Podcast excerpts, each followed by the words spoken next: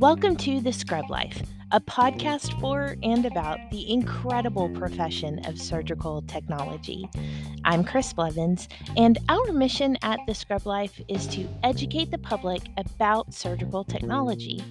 Each episode dives into the wonderful world of surgery, where we inform and hopefully entertain our listeners while interviewing amazing individuals within the field and presenting the hot topics everyone wants to know more about. We've now partnered with the Association of Surgical Technologists to help us expand our conversations, bolster our engagement, and bring further awareness to the surgical technology profession. CSTs are an integral part of the sterile team that cares for patients in the operating room. Learn more about this exciting field, the immense effort that goes into educating future CSTs, and how you too can become a ninja of the OR. Now, without further ado, here's the latest episode of the Scrub Life Podcast.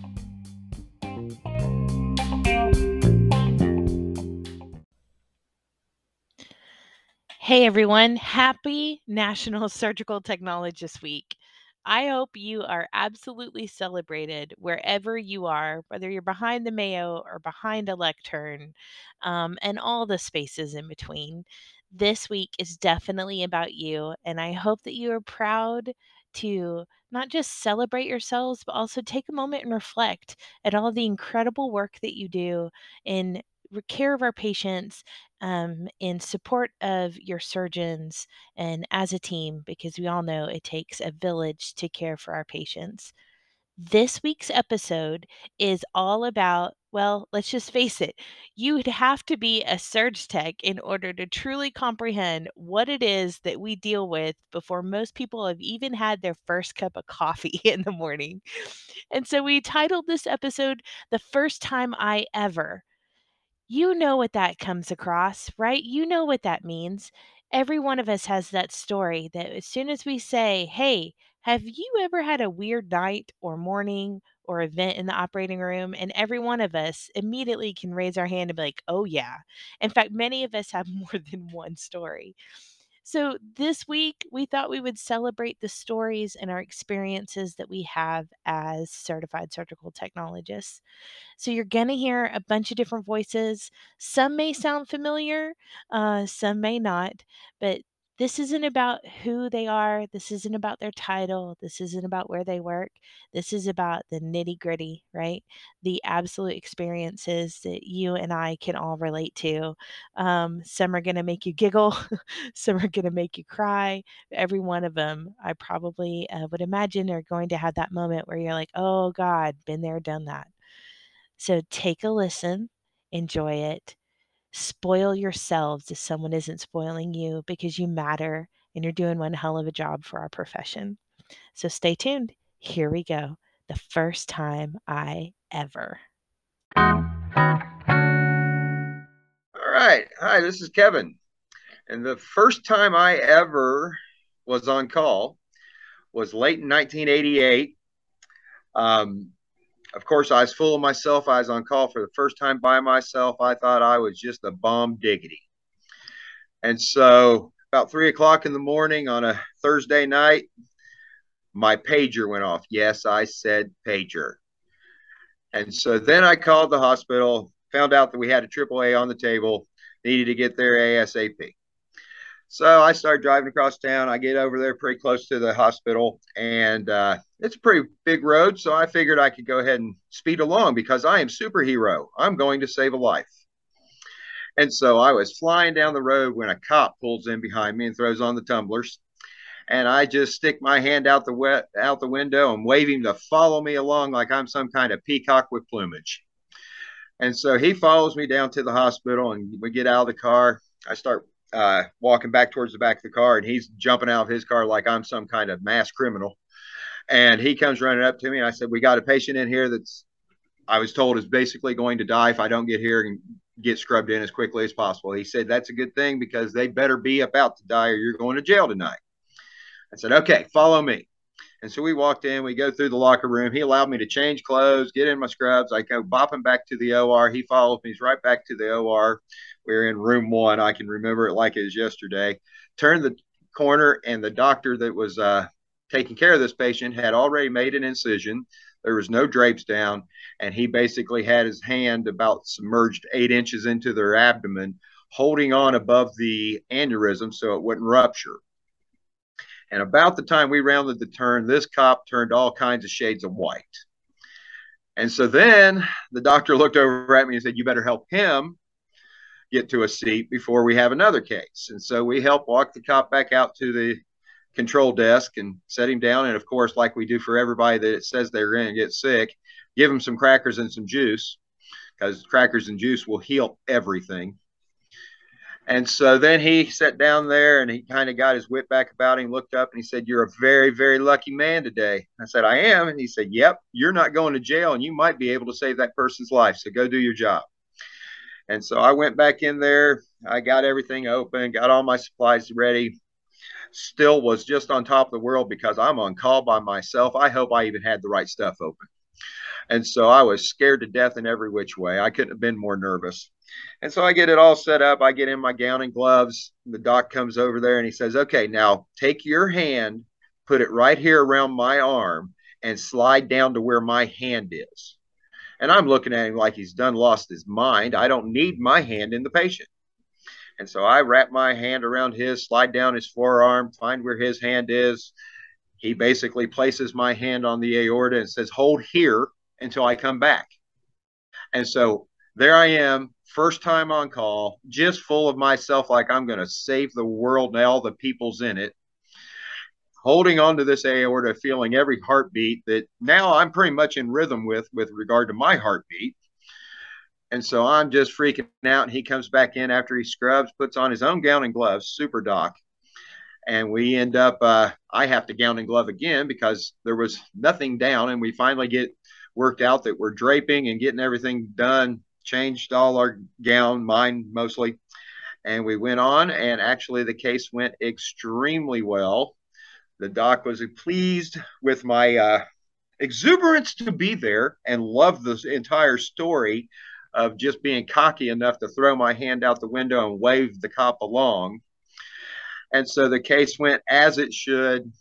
We managed to get everything under control, get a graft put in, and this was back in the days where everything was flat open. There was no questions about it. So really didn't have to worry about the incision because it was made before I arrived. Um, and the patient did very well, survived the evening. I, to my knowledge, survived the next few days, and then I really didn't hear any more about it.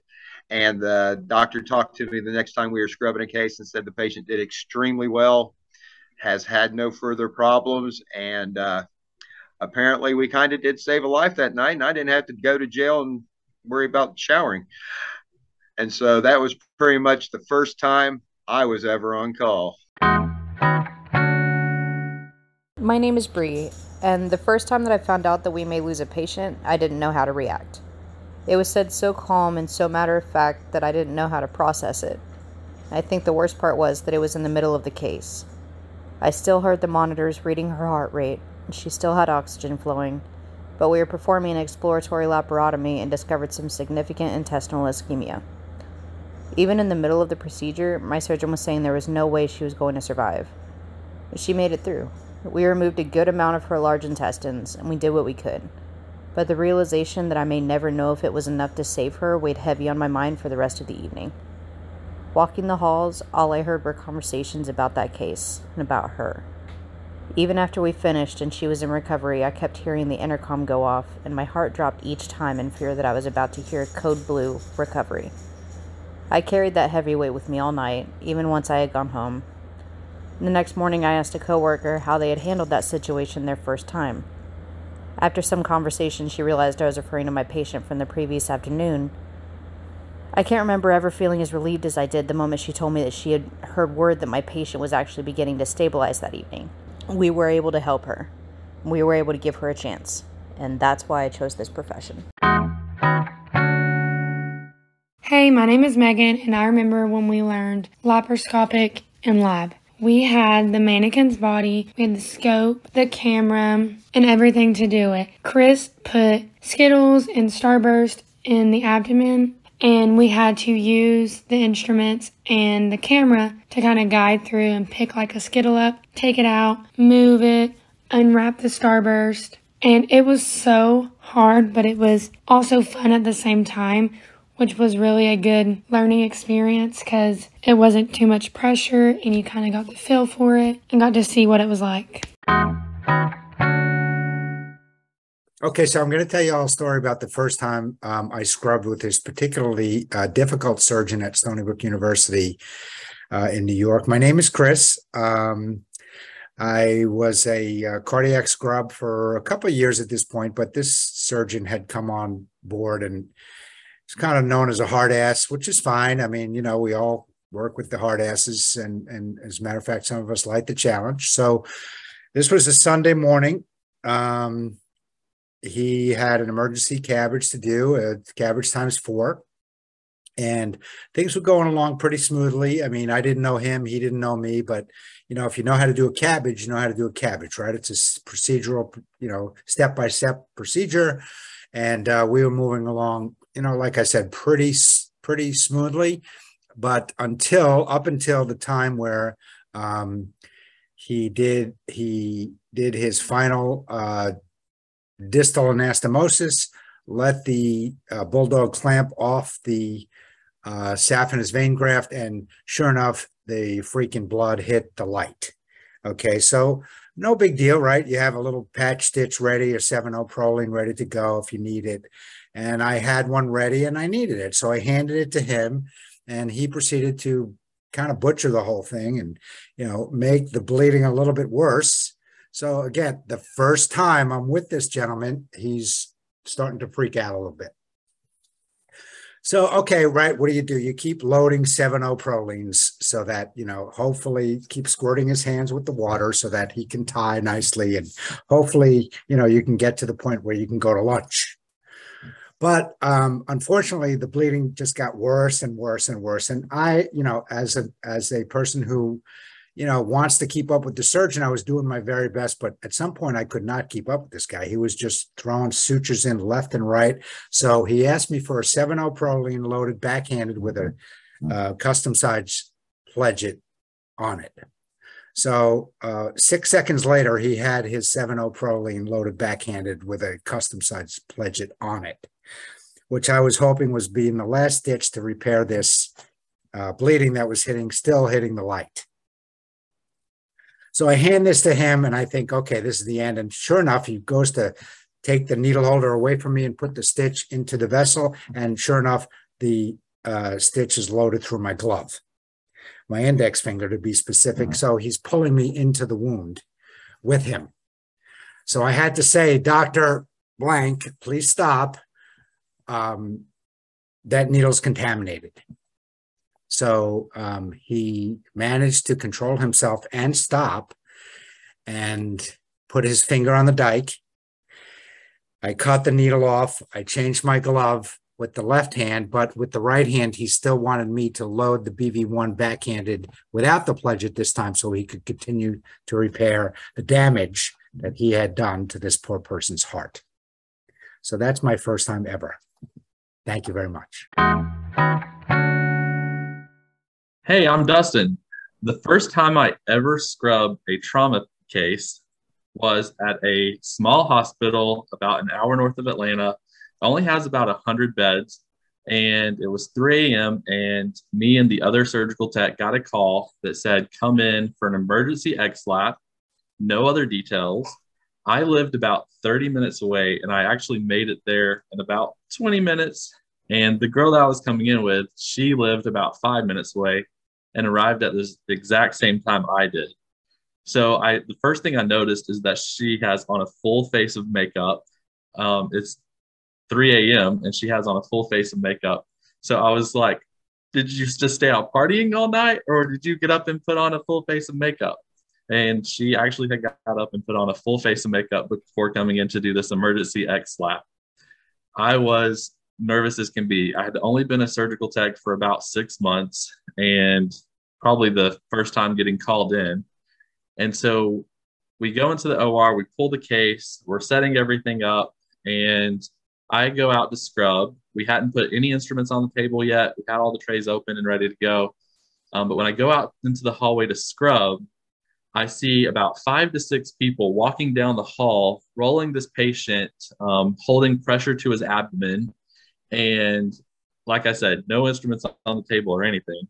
And so I run in the room, throw on my gown and gloves, grab the instruments. They throw betadine on him. He was already intubated from the ER. And here we go with this case. Uh, no counts, no, no anything. And I turn around from my back table to look at the patient, and there's this big knife sticking out of his abdomen. And so we do the case, and everything seemingly went fine. Um, we packed him full of laps. We stopped all the bleeding. Um, the knife had hit something important. I'm not sure what it was because I don't remember all the details of that night. But uh, we stopped the bleeding, packed him full of laps, um, put him in the helicopter, and flew him down to Grady, which is the biggest trauma center near us. And so we were walking out that night, and the doctor says to us, Man, y'all were really off tonight. and all I could think of was, I was doing the best after six months of being a surge tech, and the girl I was scrubbing with decided to put on a full face of makeup first. Um, but the patient survived, and uh, we got him down to the trauma center. Hey everyone, it's Stephanie. And the first time I ever took trauma call on a weekend when I was solo, I was called to do a case. It was a gamma nail, and I had never done one. And the doctor that I was with is that horrible doctor that you're always terrified of because everybody comes in and tells you the horror stories that they have had to deal with with this particular doctor. And so I was shaking in my shoes, needless to say. And he walks in and I tell him, Sir, I've never done this before.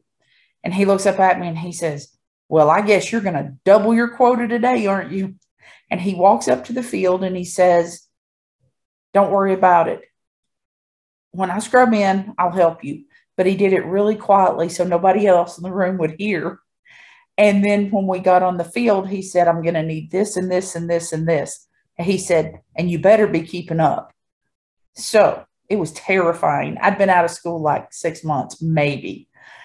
And, but we got through it and I became his favorite scrub tech.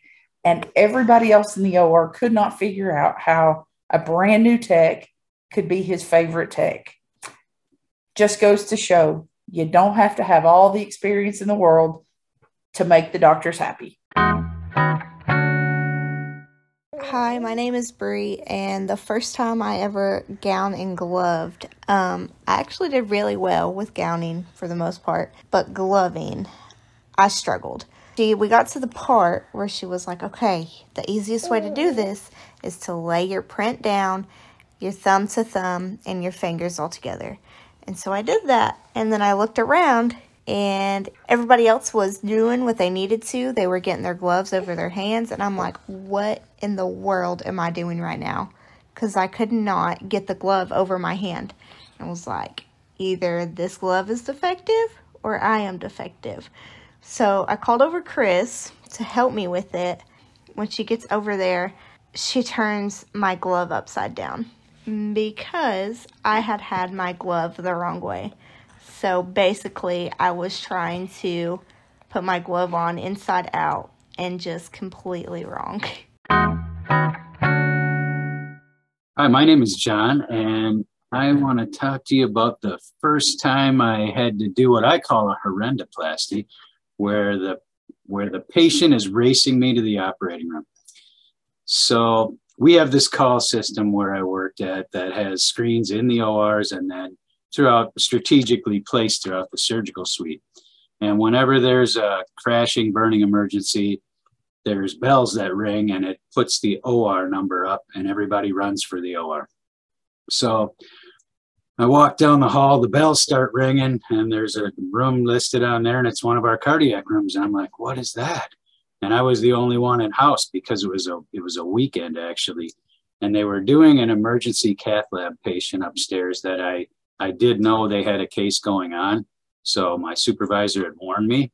The next thing I know, I see the double doors open up, and here comes the patient, and the surgeon is riding the patient in a suit and doing open heart massage, chest open, blood is pouring out of the cart down the hallway, and I'm running for the room as fast as they are. And we get to the room, and of course, there's people just throwing everything around. And the surgeon's yelling, I need perfusion, I need a knife, and I need cannulas right now. And as I see the perfusion machine coming around the corner with three perfusionists, I'm yelling at people, open the back table pack, throw start throwing me some lap sponges, and everybody's throwing stuff around. And I'm trying to get a gown and gloves on. And the surgeon's yelling at me, knife, knife, knife. And I'm trying to put an 11 blade on a long number three knife handle. And perfusionists are priming the machine, hooking up water lines and all this stuff. Two surgical assistants come running over with betadine bottles and are just emptying them on the patient right while the surgeon's still doing open heart massage. And he's yelling knife. I hand him the knife. I hand him an aortic cannula. He throws it in. I'm trying to hand machine lines off to the perfusionist. At that time, we always handed the lines off. We were expected to get them ready. So I'm handing lines off to the perfusionist and trying to hook up while the surgeon's still doing massage. He's got the aortic cannula in him. he's, I threw him a tubing clamp. He's got the clamp on the cannula and he's like, come on, hook the lines up. And I'm dividing the lines, hooking up, trying to get the air out and give me the venous cannula. And I give him the venous cannula and he takes the knife, stabs the right atrium, shoves the venous cannula in. We get the patient on bypass and I'm like, holy crap. And I'm trying to grab stuff off my back table. So I'm grabbing a couple of long DeBakey forceps, a couple needle holders, a Metz scissors, and a Morse retractor, which is our what the chest retractor we use.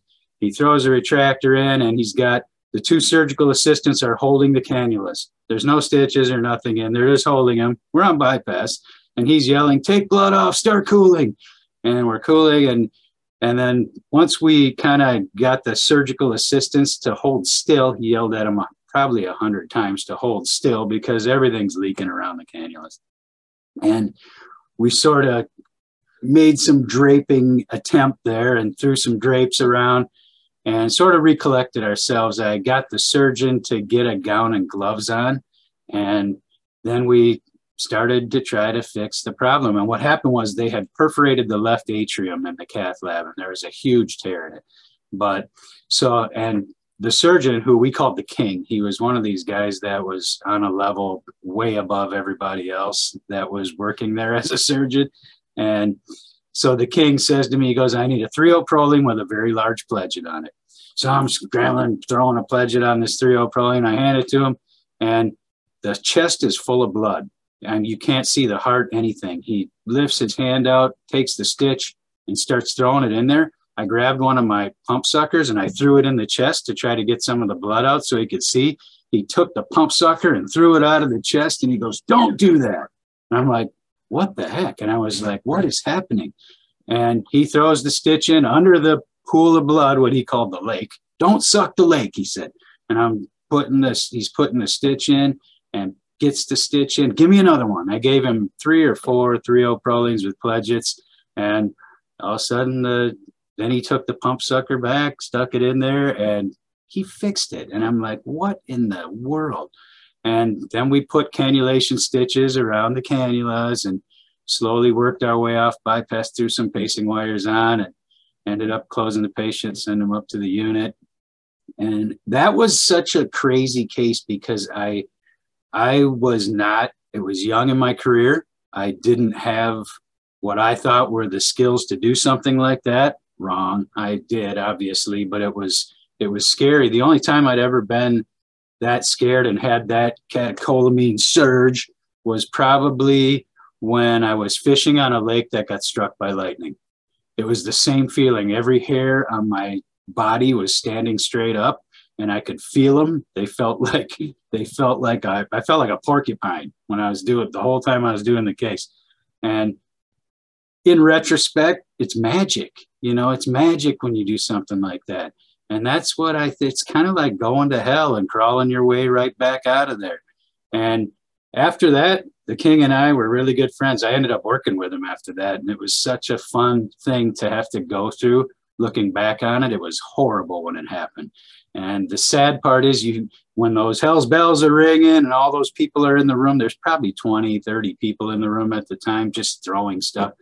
They're trying to open scary drapes to you and all these things, and you're just throwing them at the wall. It's like, quit giving me that stuff. Like, I don't need that. I need cell saver lines. I need my machine lines for the pump. And they're just, and you know, people are just nervous and they're opening everything they see and most of it was on the floor when we were done is what i noticed and, and i was i don't know i went home and i was like okay i must be meant to do this job. I didn't i questioned myself so many times through orientation and cardiac surgery thinking what am i doing? Why am i putting myself through all this stress?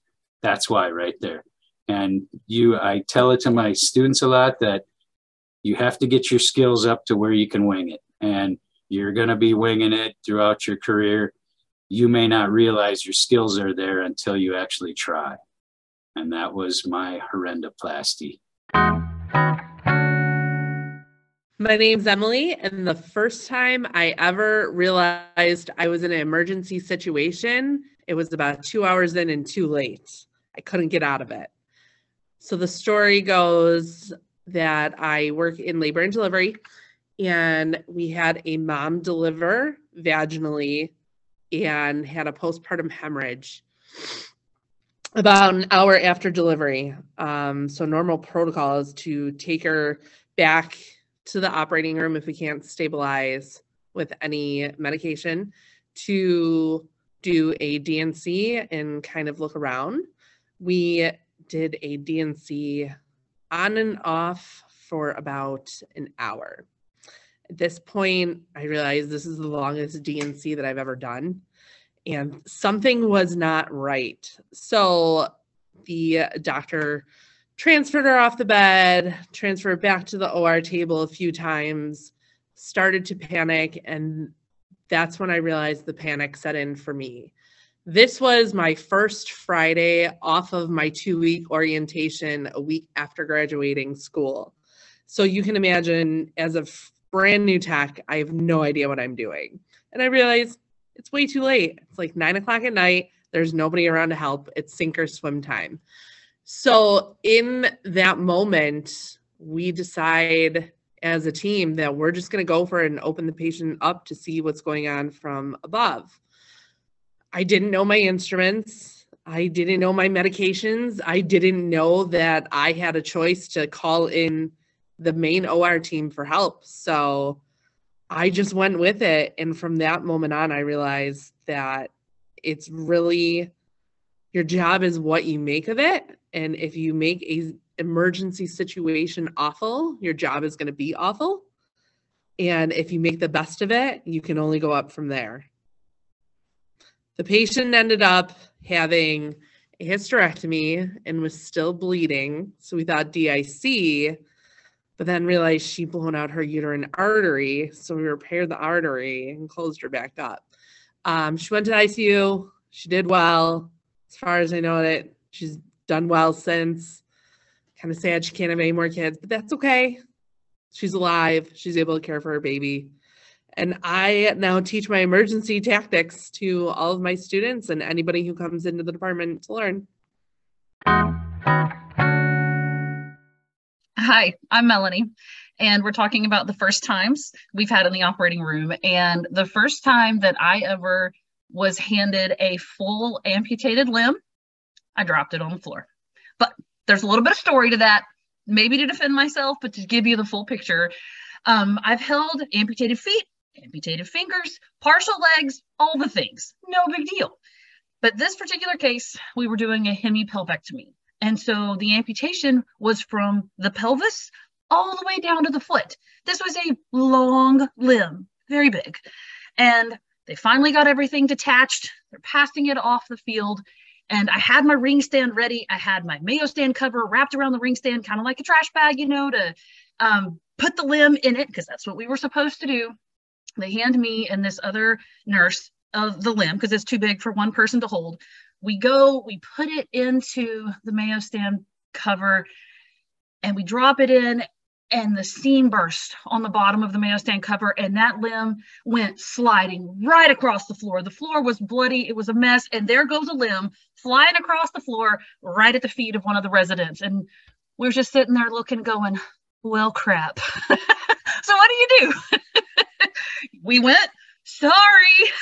we go, pick it up, get a couple more Mayo stand covers, open them up, put the limb in much more carefully this time, recognizing that seams aren't designed really to hold limbs, and um, get it wrapped up, get it sent to pathology, and all was well. the patient did fine, never knowing where their leg was on the floor. But that was my experience. And, you know, crazy things happen. It happens to all of us in the operating room from limbs falling on the floor to contaminating a back table, but we've all done it. And I think it helps to realize that we've all experienced it and we can all learn from it. So that's my story. Hey, this is Marshall. The first time I ever went into the operating room. So, you know, I was a student and I went up to the front desk, like, you know, just waiting to get assigned, and they were really busy. Uh, and they were taking a minute to assign me to a room. So I mean, when they when the charge nurse finally got to me, I was like, you know, the last thing on their mind. They sent me to they sent me to a room, and when I walked in, they were already like open. Like the tech there already had all the the supplies open, and you know, I'm looking at the back table, just thinking, oh my gosh, there's so much stuff. You know, I mean, I, I was just looking at the back table, looking at all the stuff. I didn't even acknowledge like anyone in the room. Um, then this the tech comes up to me, and he's a really nice guy. He's like super family, like family guy, like you know, just super. Hey, how are you? Like I'm like, oh, I'm Marshall. Uh, all nervous because I'm just like, oh my gosh, like overwhelmed by all the stuff on the table. Um, and he's like, you know, I'm like, hey, I'm a student, and he's like, okay, well, why don't you set this one up?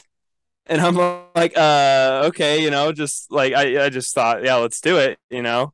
So, so I go and grab my gown and gloves from like the, you know, wherever you get them, and I, I'm I open those up fine, and the the more I look at this table and all the instruments and all the things, I'm just I'm I'm overwhelmed because honestly, in school, when I was when I was when I started, like it was just a basic pack, and like I don't even know. I think we are doing like an ENT case or something. So I'm scrubbing in, and I I put I just do Avagard, and I'm like so nervous that I I pick up my gown and I put it on backwards. and then I I put it on backwards. So, you know, the text like, hey, you know, why don't we uh try that again, you know? And I, at this point I'm like in my own head. I, I, I don't even know. I'm I'm just like super nervous at this point. And so he he scrubs in. He scrubs in eventually because he could tell I was just totally off. He scrubs in and you know, you, th- you think it just ends there, but so it doesn't. Okay, so uh, after he scrubs in, he's doing the case, or he's uh, setting up the table. Excuse me, because you know the, he he just opened the supply, so he's setting up the table. I'm just standing on the side watching him. I'm not scrubbed, just standing on the side watching him.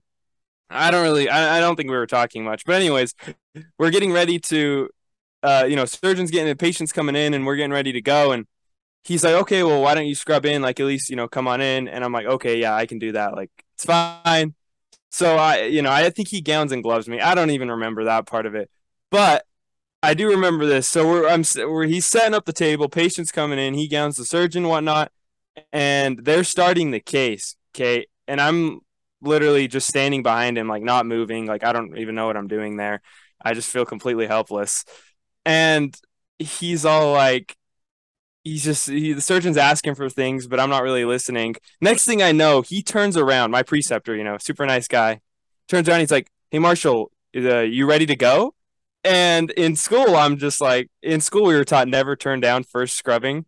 So in my head, I'm just like, uh, yeah, you know, I'm ready to go. Like I was not ready to go at all. Like not ready to go at all.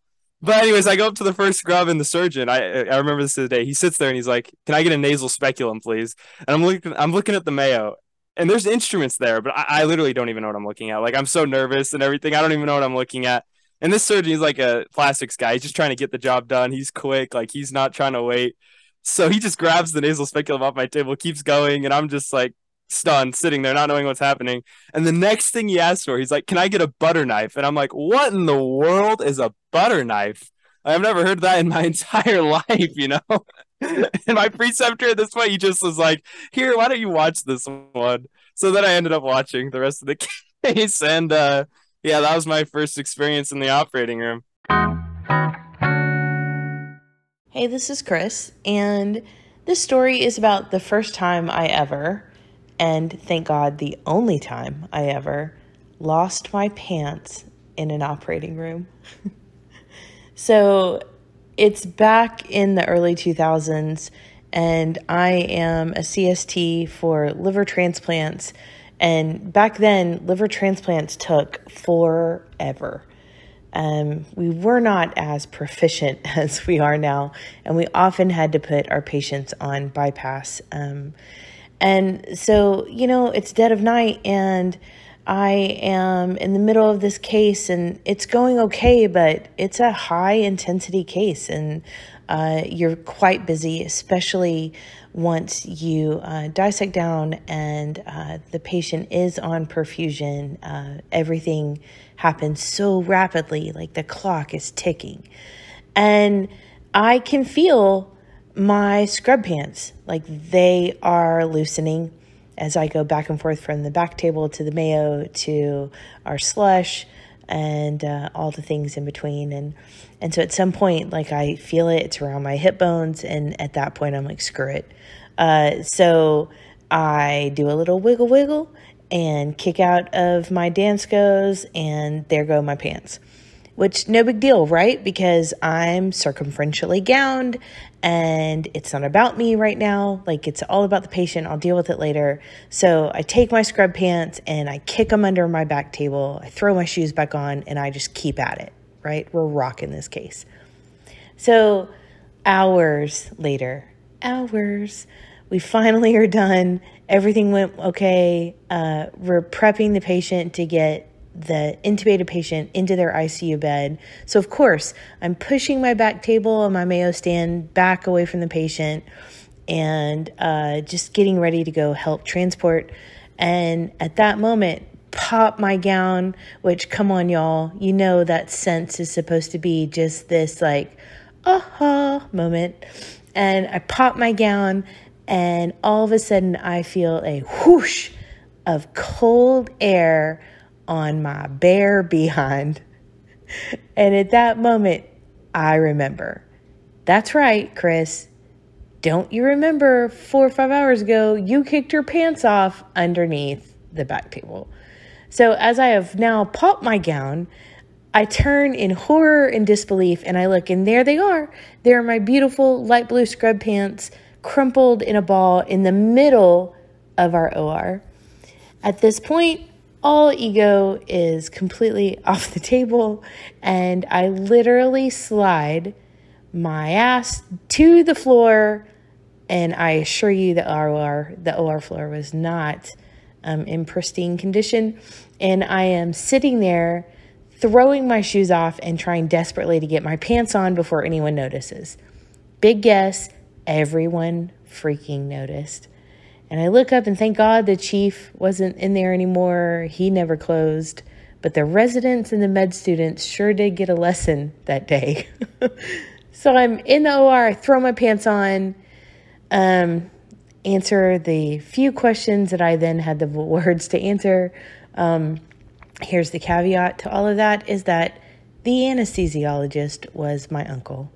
And let's just say no uncle should ever see that much of their niece ever. so, underwear, fully clothed, scrub pants back on. I go break down my case and tuck my tail between my legs, literally, and go home. And I think, please God, let no one know that I ever did this. But back then, we of course didn't have the maybe rules of professionalism that we do now. Because uh, the next time I came on shift, um, all attached to the outside of my locker and all across the break room were cut out pictures of butts from the magazines that I'm sure everyone who obviously had too much time on their hands could find. And uh, yeah, I couldn't live that one down. So, You know, there are lessons to be learned from this story. The first is to double knot your scrub pants. But the second is to never get too big for your britches because the universe will find a way to strip them right off of you, quite literally.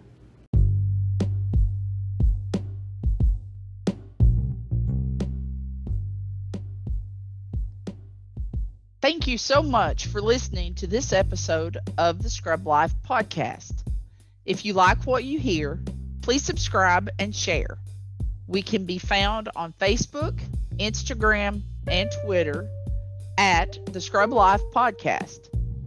Show notes for this episode, as well as past episodes, our contact information, and the virtual suggestion box can be found at our webpage, thescrublifepodcast.com.